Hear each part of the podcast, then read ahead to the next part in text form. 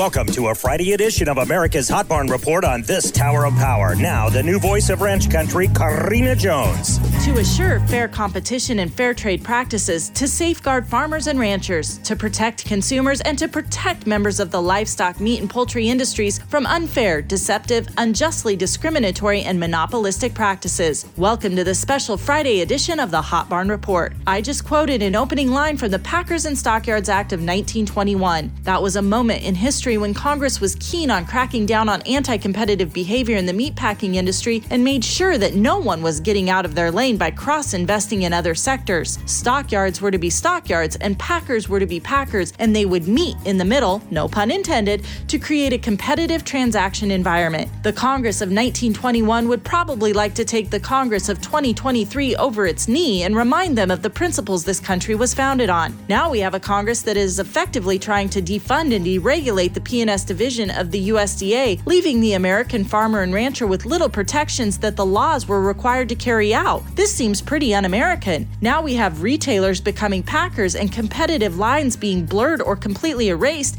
because these global corporations know that they can control Congress with signing of a check that leaves the door open for economic robbery.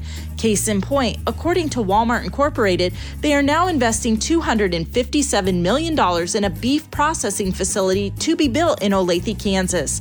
Kansas Governor Laura Kelly is excited to welcome them, stating this will further Walmart's efforts in creating an end to end supply chain for high quality Angus beef while increasing transparency and capacity in its supply chain to deliver high quality products for its customers in the Midwest. But wait a minute, an end to end supply chain? If Walmart controls their entire supply chain, it means they are not competing in the greater supply chain. They just took themselves out as a competitor and placed themselves on the throne as the chief integrator.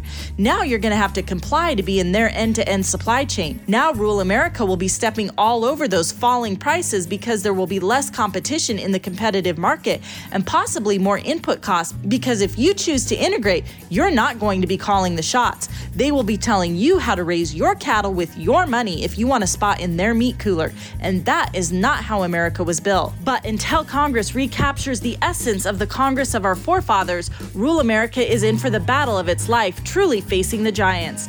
America was built on competition like what happens at these Diamond Dozen hot barns Stockman's Livestock, Lemmon Livestock, North Platte Stockyards, St. Onge Newell. Platte Livestock Market, Tri County Stockyards, Torrington Livestock, Creighton Livestock Market, Bassett Livestock Auction, Mobridge Livestock, Ogallala Livestock Auction Market, and Presho Livestock.